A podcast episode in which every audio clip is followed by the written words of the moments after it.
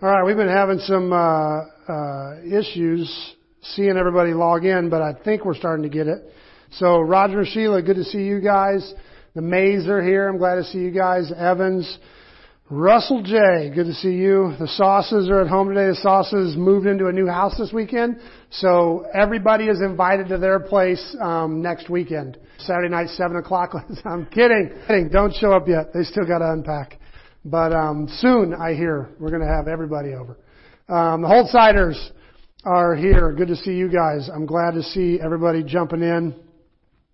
Miss everybody, uh, which brings us to first thing I want to talk about. As always, please jump on if we're having sound problems. If you cannot hear me, jump on. I'm going to try and check back here in a second. For some reason, we're having trouble seeing people um, chat in our normal ways, and so we'll keep an eye on that. But let me start by saying, if you missed this week's email, please find it and read it. If you don't get the emails, let me know. Find a way to let me know so you can get them because we are opening the church doors next Sunday on June 7th. Praise God. Yeehaw!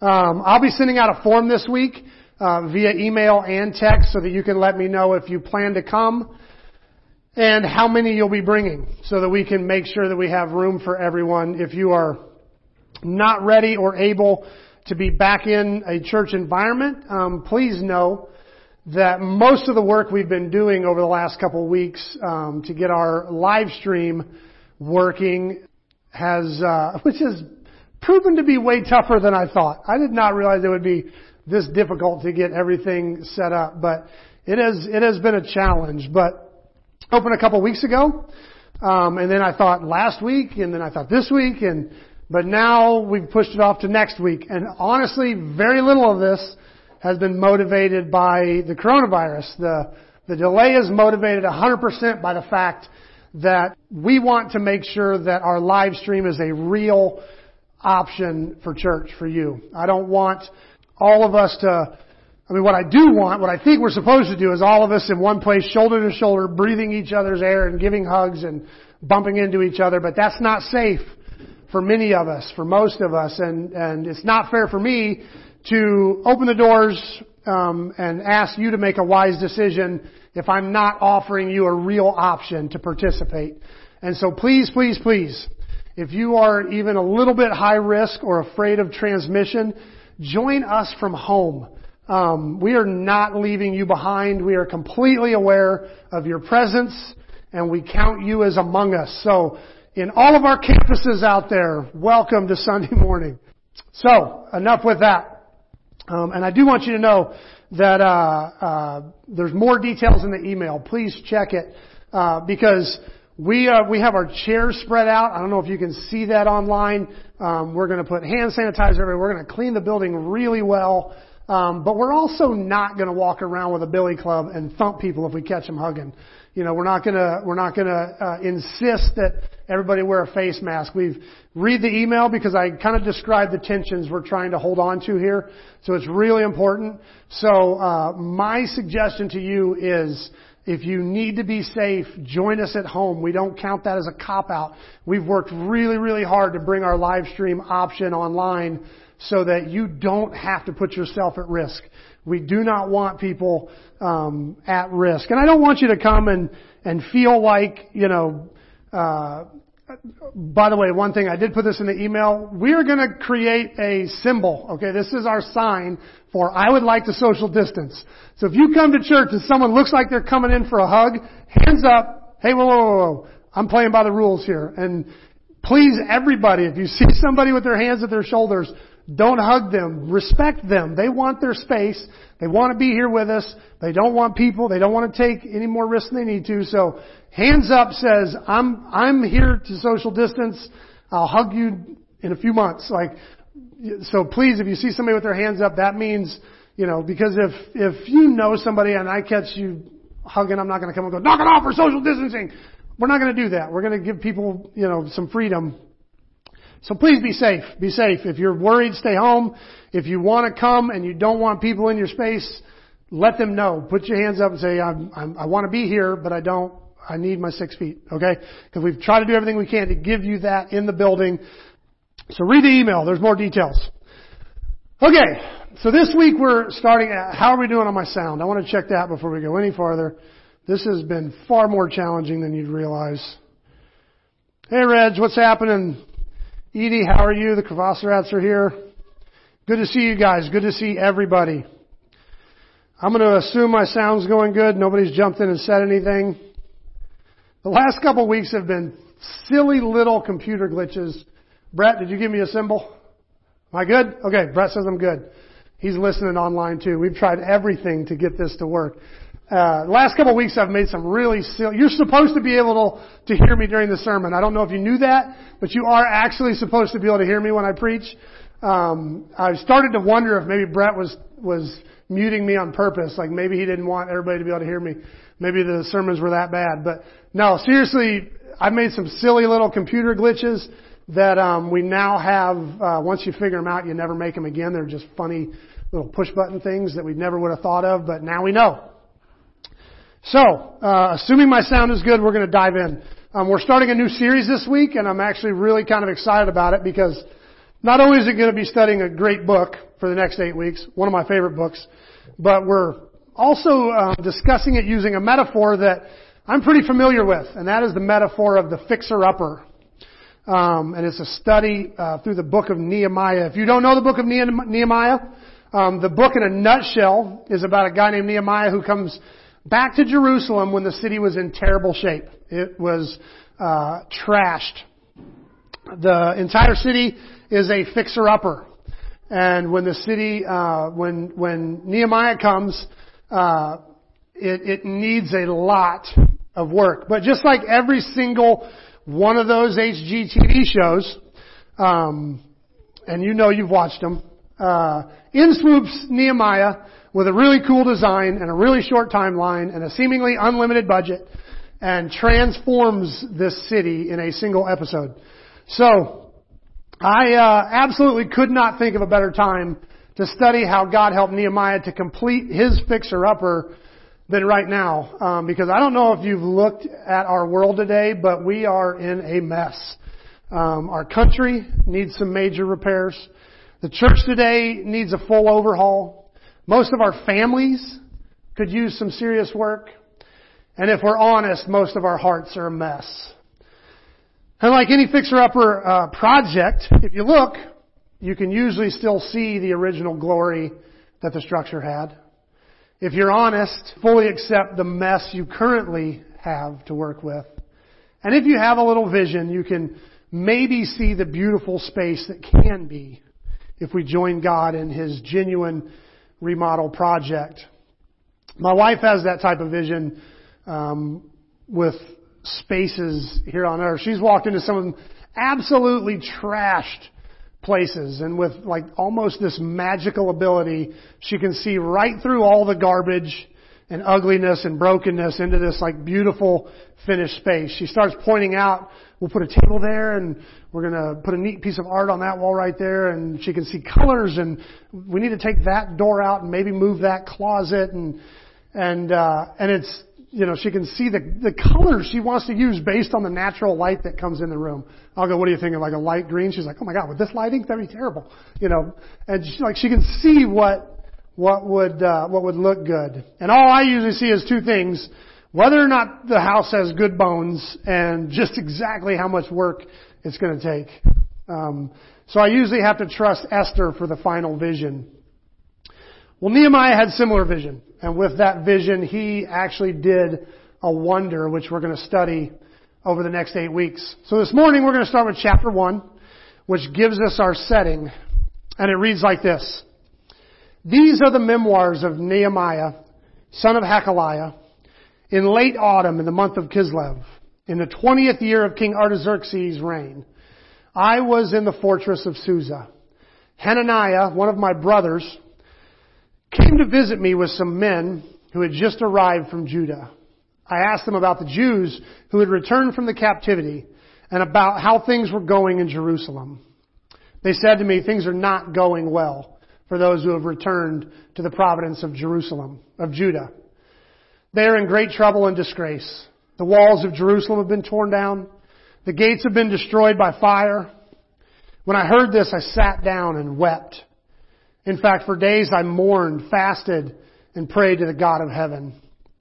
Then I said, O Lord God of heaven, the great and awesome God who keeps his covenant of unfailing love with those who love him and obey his commands. Listen to my prayer. Look down and see me praying day or night and day for the people of Israel. I confess that we have sinned against you. Yes, even my own family and I have sinned. We have sinned terribly by not obeying the commands, decrees, and regulations that you gave us through your servant Moses. Please remember what you told your servant Moses. If you are unfaithful to me, I will scatter you among the nations. But if you return to me and obey my commands and live by them, then even if you are exiles to the ends of the earth, I will bring you back to a place I have chosen for my name to be honored. The people you rescued by your great power and strong hand are your servants. Oh Lord, please hear my prayer. Listen to the prayers of those of us who delight in honoring you.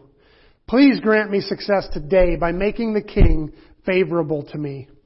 Put into his heart to be kind to me. In those days I was the king's cupbearer. This is the word of the Lord. If you've watched many uh, HGTV design shows, there's usually this opening segment. It's kind of the the cold opener uh, where the host of the show gives kind of an explanation of what you can expect over the next 30 minutes. It generally goes something like this. Jack and Jill bought their first home before they had children, and now they need more room for their growing family. You know, you guys have seen them. It's almost immediately followed up by all these before shots of just, and usually they, you know, they look terrible. I'm pretty sure they stage them to look as bad as possible. You know, they move every box they have into the corner of this room like the room's not big enough and things are pretty bad for Jack and Jill. Well, for Nehemiah, that comes in the form of a conversation with his brother. Nehemiah hears about the condition of his home and he's devastated. He hears that the walls are down and the people are disgraced. And Nehemiah breaks down. Here's what he says. When I heard this, I sat down and wept. In fact, for days I mourned, fasted, and prayed to the God of heaven. Now, this might seem like a normal reaction. We might imagine that if we heard the news that our nation or our home was a wreck and that the walls were down and the people were shamed and disgraced, we might react the same way Nehemiah does. We wouldn't uh, who wouldn't mourn the destruction of their land, their home? Well, before you put yourself in Nehemiah's place, I need to give a little bit of background. Jerusalem was sacked by Babylon uh, after years of disobeying God. God had sent prophets to Jerusalem, warned them that if they didn't obey God, an outside nation would come and destroy their land. Uh, he called them to repentance, but they refused to turn back to God. So God allowed Babylon to overwhelm Jerusalem. And most of Judah, the southern part of Israel, was taken captive to Babylon. This turns out to be a very important season because most of the entire um, Jewish faith that we find when Jesus kind of came on the scene was actually born in this season the rabbis who are now living in a foreign land had to figure out what it meant to be Jewish when you had no temple and no land. Uh, before that, everything was centered around the temple and everything was about the promised land. Well, now you're living outside the promised land. You have no temple. So they had to figure out for the very first time, what does it mean to be Jewish in this context? And this is actually when they first compiled the Old Testament. Up until then, it was just a scattered number of scrolls, and, and they, they realized they were really going to need the Scripture if they were going to maintain their Jewishness in a foreign place. And so they put the Scripture together for the first time, and, and they created what we call Second Temple Judaism or First Century Judaism, which is the Judaism we find when Jesus shows up. So most of the Old Testament that we read is not the Judaism that Jesus bumped into. The Jesus, the Judaism that Jesus kind of confronted was this Judaism that was born when the Jews were in captivity. But the significant thing for our study this morning is this. Jerusalem was sacked in 600 BC. That's when Babylon came and sacked Jerusalem most historians believe, and the Bible seems to confirm, that Jews started moving back into Jerusalem, back into Judah, about 70 years later. So maybe 530 BC or so. Artaxerxes, who Nehemiah is serving, ruled somewhere between 430 and 420 um, BC, meaning Jerusalem had been sacked for 170 to 180 years when Nehemiah gets this news. Jews had been living back in the land for over 100 years now. So let's put this in perspective. 170 years ago for us was 1850. So Nehemiah is actively mourning the condition of his land from something that has been that way for 170 to 180 years. For Nehemiah to fall on the ground and lament the condition of Jerusalem would be for him to be completely brokenhearted over a problem that had been there for 170 years, as though it were brand new and fresh today. Nehemiah didn't spend several days mourning a new problem. Nehemiah decided enough is enough. No more. This cannot continue. I actually decided to dive into this study of Nehemiah because it seemed to me that our world is falling apart and trashed and in serious need of a remodel. We're living today in a fixer-upper. And I thought the book of Nehemiah might be an incredibly helpful uh, book right now. But here's the funny part. I seriously chose this study when I thought the biggest issue we had to face was the coronavirus and the financial fallout coming from that, along with all the political wrangling that's going on over those issues. So you can imagine how I felt sitting down to study this book this week and, and then at the end of the week watching things shaping up over the death of George Floyd. I had to, uh, last night decide to rewrite my sermon. When I walked in this morning, Brett goes, how late were you up? Because he got, uh, I text Brett my sermon copy so that he can follow along with the slides and I think he got that this morning at 3.30, 4 o'clock. So I dove in last night realizing that after, this is going to be a tough one because this is a very sensitive subject for me. Nehemiah falls on the ground and he weeps over something that's been a problem for 170 years. And after this week, okay, it's too early for this.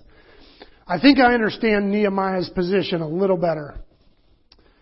I understand better that than I ever have before what it looks like to, for someone to deeply lament over a problem that's been systemic since the 1850s and before. Now here's the thing. I don't like wading into political arguments, but after the week that our country has had as a pastor and as a passionate follower of Jesus Christ, as well as a history buff, I cannot stay quiet. Because there's a lot of hurt being expressed in America right now. So let me start by saying what happened to George Floyd was inexcusable. I can't imagine anyone at OTCC questioning that. We live in a country with due process. If George Floyd had been a serial killer, he would have still been entitled to an arrest, a trial, conviction, and sentencing. What happened to George Floyd was wrong, pure and simple. It was evil. And what makes it worse is the fact that this event, much like Nehemiah's conversation with his brother, serves as a messenger, reminding us that issues that our country has had for 170 years and more are still very much alive and causing great damage. So let me start by saying this. It is my firm belief that racism has no place in the Church of Jesus Christ. Let me give you a quick short history lesson. When the church started, it was a Jewish thing.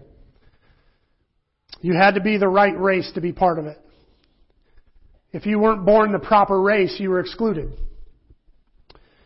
So in Acts 9, when Cornelius, the very first non-Jewish person, gets saved, the church leaders freaked out about it. Like any good racist, they confronted Peter, who had led Cornelius to Jesus, and asked him what he was doing hanging out with the wrong race, let alone preaching to them. Peter defended himself, and his defense was that God had given Cornelius the Holy Spirit no different than he had given the Holy Spirit to the Jewish believers. God treated them like equals. The church leader had no choice but to allow it. How do you fight against God? Not long later, an apostle named Paul made a habit out of inviting the wrong race into the family of God. And the Jewish believers, because of Peter's whole deal, allowed it, but they decided that they would prefer for the non-Jewish believers to at least look and act like Jewish believers. Stop acting and looking so Gentile. The very first church council ever held in Acts 15 was about racism. Not where the church stood on the Trinity, not about the nature of Jesus, not about the foundational tenets of the faith. It would be almost 200 years before they would talk about those things. The very first church council was about racism. Right off the bat, before anything else, the church decided that racism was inconsistent with faith in Jesus. Period. I will simply never budge on that point. So as far as the church goes, we have to be, have to be, have to be the shining light for equality and acceptance. There is no other way to go. It is one of our oldest tenets. But what about outside the church? What about our nation as a whole? Well, I feel called to be a pastor, and my voice is for the church, so I don't feel I have much of a voice in the wider culture, but I do want to say this. Though I'm not in favor of the destruction of property and looting and such, I don't really understand how it helps, and I'm pretty sure it causes more harm to the cause of equality.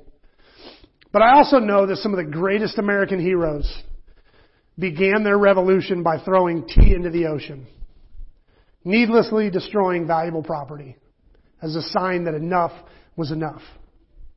We now call them patriots. It's very weird for me to think that someday, if we ever do reach racial equality in our country, teachers 200 years from now might teach about the torching of a building as a patriotic act.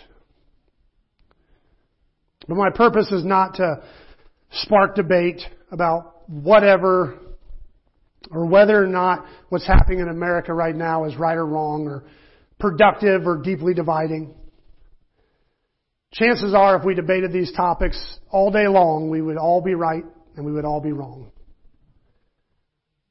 My goal this morning is to teach on Nehemiah and maybe, maybe see if we can find a little guidance from this ancient book on how we can help rebuild the walls in our land. And the very first thing that Nehemiah did was mourn.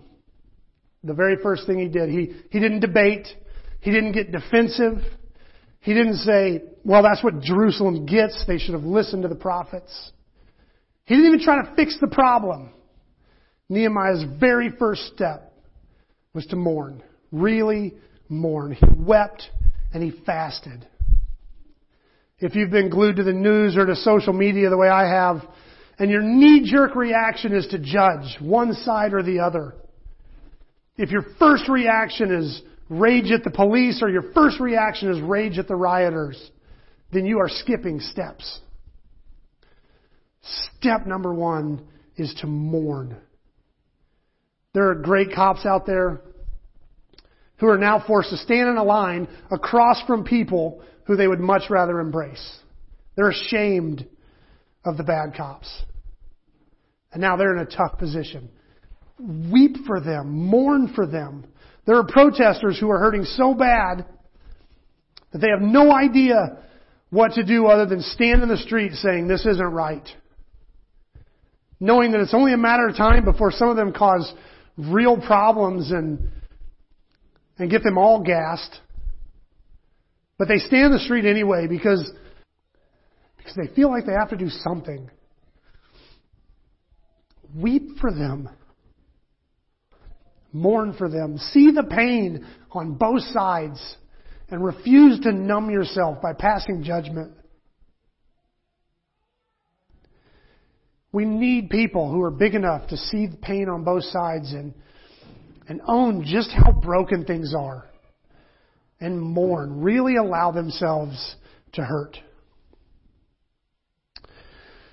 So Nehemiah mourned, but it was not an impotent mourning because the very next thing he did was to pray. Nehemiah says he mourned and fasted and prayed to the God of heaven. Please understand that the church is never helpless.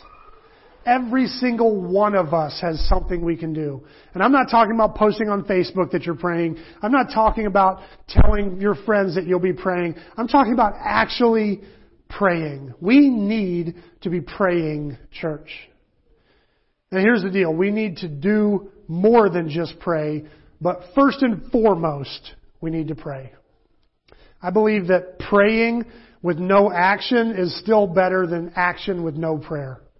We must pray. So let's look at how Nehemiah prays. Because I do think it's important. Step one, remind God and yourself exactly who God is. Listen to how Nehemiah starts his prayer. Then I said, O Lord, God of heaven, the great and awesome God who keeps his covenants of unfailing love with those who love him and obey his commands. Jesus started his prayer that he taught us. Our Father who art in heaven, hallowed be thy name. We don't start every church service with music just because we don't know how else to fill that time. We sing because we believe it is important to start by reminding God and mostly ourselves exactly how amazing God is, exactly who we serve. Step number two. Confess. Again, listen to Nehemiah. I confess that we have sinned against you. Yes, even my own family and I have sinned. We have sinned terribly by, oh, just by not obeying your commands, decrees, and regulations that you gave us through your servant Moses. Now this confession is important to break down just a little because Nehemiah doesn't just confess the sins of his nation. He doesn't just say, God, we've made a lot of mistakes. Man, look at us, we're a mess. He owns his part in it. Nehemiah accepts that he's complicit in the brokenness. There's a distinct difference between, God, we have sinned against you, which would be a true statement, but there's a difference between that and God, I have sinned against you. We need to see and confess the brokenness in our land. Yes, but we also need to own the ways we've contributed to that brokenness. Step three. Repent. Repentance is different than confession. Confession is being aware of your sin and owning it. Repentance is doing better. It's a turn away from your sin to Jesus. Nehemiah says it like this. Please remember what you told your servant Moses. If you are unfaithful to me, I will scatter you among the nations. But if you return to me and obey my commands and live by them, then even if you are exiled to the ends of the earth, I will bring you back to a place I have chosen for your name to be honored. Now, for the sake of this study, I'm not talking about salvation. I'm not talking about doing a remodel. I mean, what I am talking about is doing a remodel of our land, our church, our families, and our lives. I believe faith in Christ gets us into the family of God, period. There's no amount of work you could do to earn that. It's a free gift given when we believe.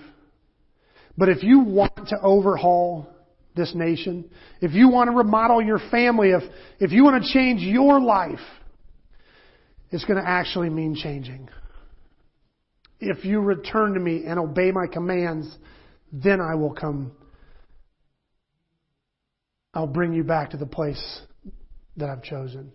If you return to me and obey my commands, I will bring you back to the place I've chosen. So step one, remind God and mostly yourself how awesome God is. Step two, confess your part in the brokenness. Step three, repent and choose to do better. And step four, pray for action. This is an important one. Look what Nehemiah prays. He says, Oh Lord, please hear my prayer. Listen to the prayers of those of us who delight in honoring you. Please grant me success today by making the king favorable to me. Put it into his heart to be kind to me. We're actually going to go into this next week, so there's a little bit of a spoiler, but Nehemiah has a plan. He has actions that he plans to take to make the situation better. Nehemiah doesn't just pray that God will fix everything. Nehemiah is ready to get moving. And he prays that God will honor that move. In the beginning of the next chapter, Nehemiah talks to the king. But not, he, talks to the king and he asks for help. But not until he smothers that move in prayer. God, start working on the king's heart now. Because I'm not sitting around and doing nothing. So go before me as I act. Sometimes praying for action sounds more like, please God, show me what to do. You show me what to do. I'll do it, but I need you to show me what to do. But we need to be praying, and we need to pray knowing that prayer means action. It means doing better. It means changing things. God is not a vending machine. He is an ever present help in time of need, the scripture says. The Holy Spirit is called the helper. He helps us. He doesn't do the work for us. He helps us. So pray knowing you need to do something. At first glance, there doesn't seem to be much that happens in this chapter, really. In terms of movement, the main character hasn't gone anywhere. No visible progress has been taken. If this were a movie, it would be a super boring movie. So far. But everything that follows is completely and utterly dependent on this chapter. Nehemiah allows his heart to be broken. He allows himself to mourn. And then he prays. He prays. It always, always, always has to start there. So how do we respond to this? In my career in construction, we've flipped uh, several houses, and flipping houses always starts with the same thing that has absolutely nothing to do with the house. It's assessing the market.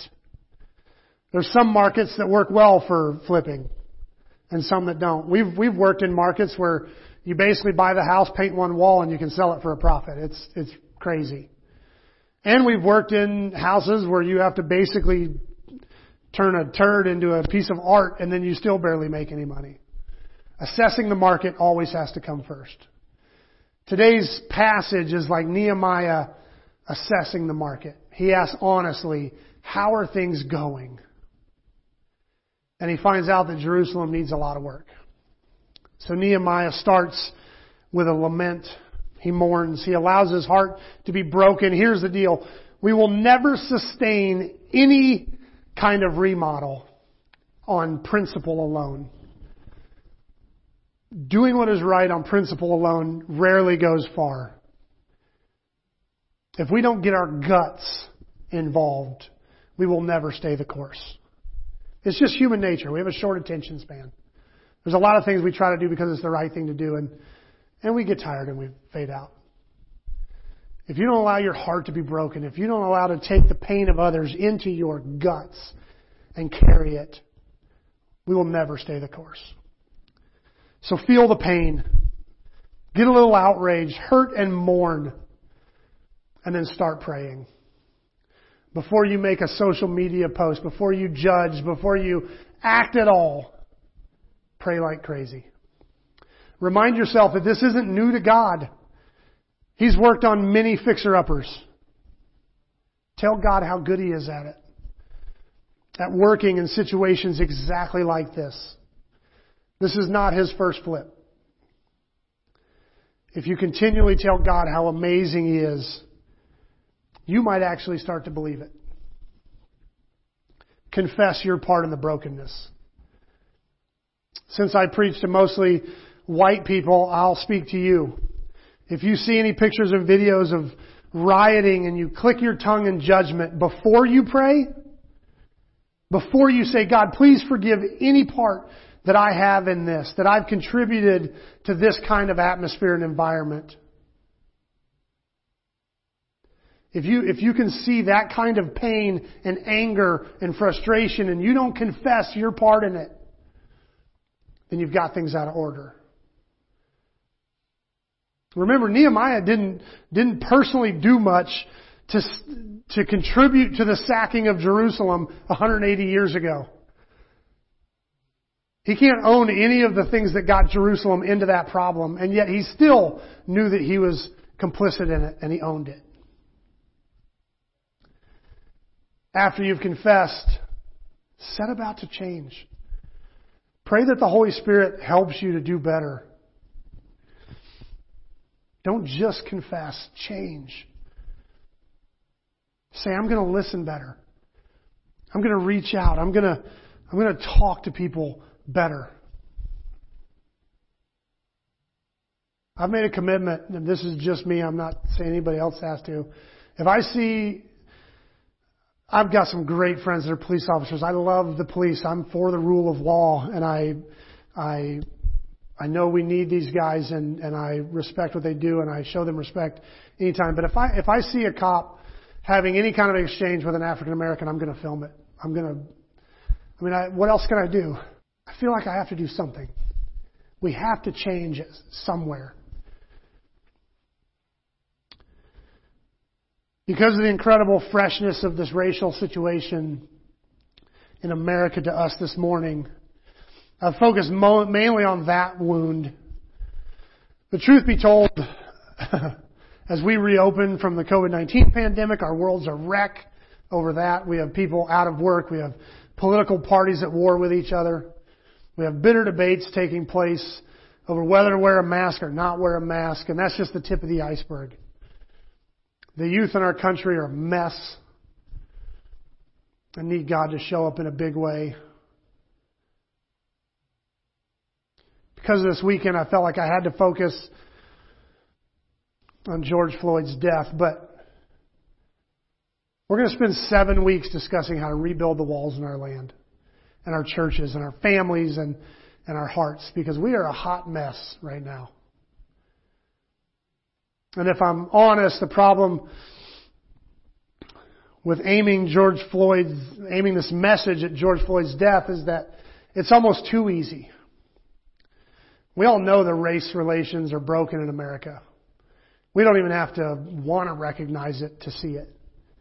It's right in front of us. But to see the brokenness in our hearts, and mourn it, truly mourn it, takes authenticity. It's tough. So as we progress through this book, as we look at the church and as we look at the family and as we look at our own personal parts, please know that this chapter is always going to be in play. Whatever happens from here on out, it always starts with allowing your heart to be broken and then praying, confessing, repenting, and doing something to make a difference. So I'd like to close this morning uh, just by praying together for our nation as we kind of sit on the edge of this abyss. So I thought we would just close with a time of prayer. Would you pray with me?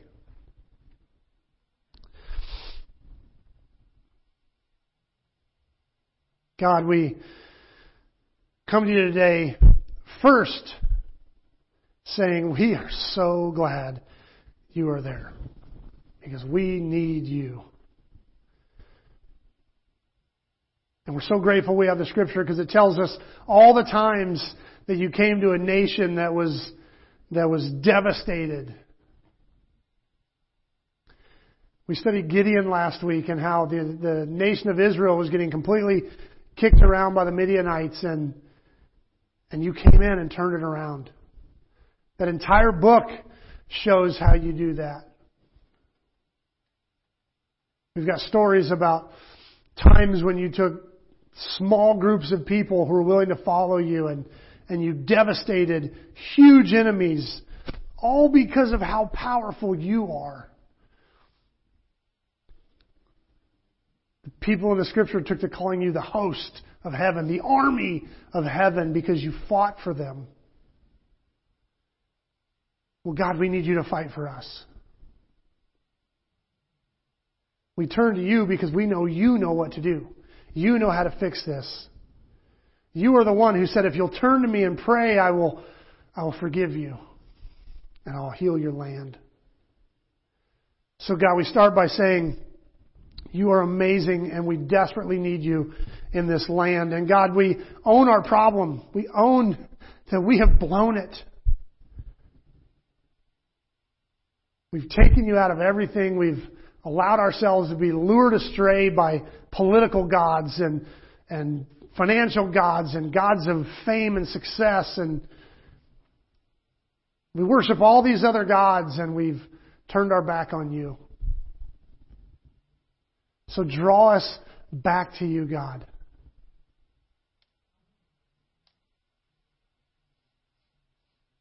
We own that we, we have not loved our neighbors as ourselves.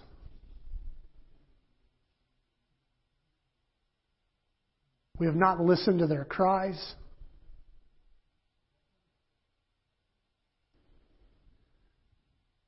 We have not allowed ourselves to see through their eyes.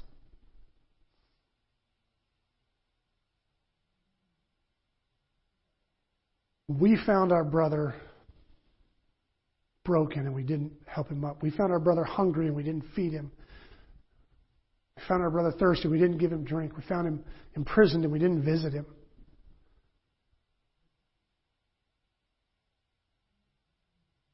We confess we have blown it.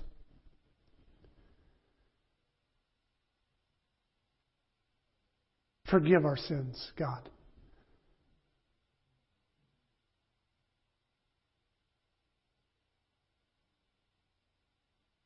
And God, as we confess our sins, we ask you to help us to do better.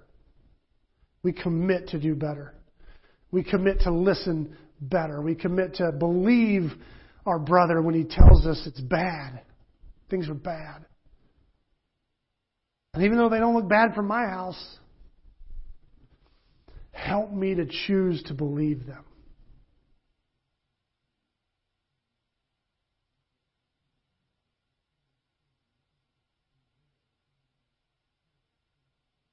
This very day set us on a better path all of us that are feeling defensive right now, that are feeling like it's not my problem, I didn't do it, I, I, I've always done okay. Break down those defenses.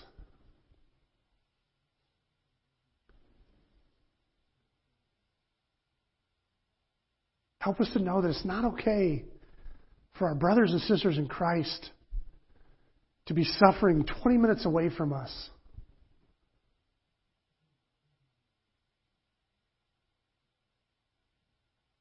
A lot of us have no idea what to do, God. We have no idea how to make it better. Speak to us. Tell us how to help.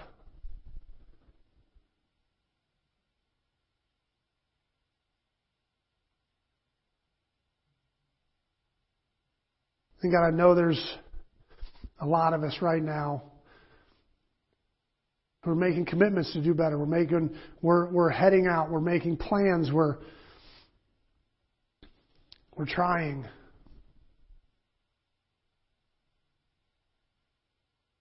I ask right now, God, that you start to give great favor to our efforts, that you go before us and open doors. God, right now our, our church contributes to an inner city school for, for kids to give them a Christian education in an area where the schools are disastrous.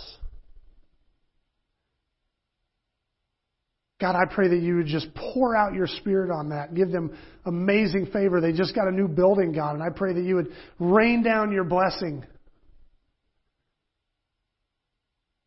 Speak to our hearts how we can help more.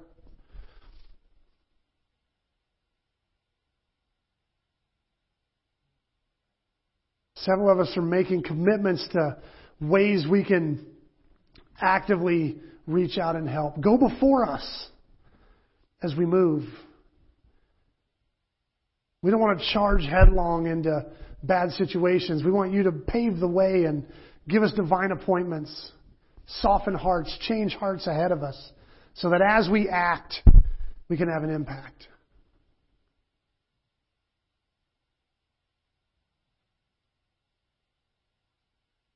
The bottom line, guys, we have a lot of work to do. We have a lot of work to do in our land. We have to support one another. We have to take care of our people because, because some of us are hurting. Fallout from this pandemic is still taking a toll. We've got teenagers who are a wreck that need you.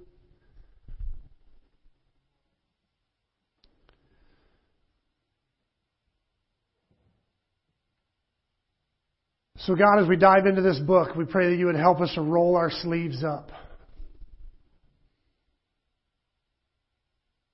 Because we don't do a great work without some serious effort. So help us, God. We cry out for help the way you told us to in the scripture. You said, If you will turn to me, confess your sins, I'll hear from heaven and heal your land.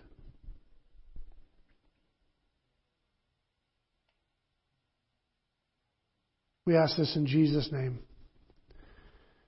Amen.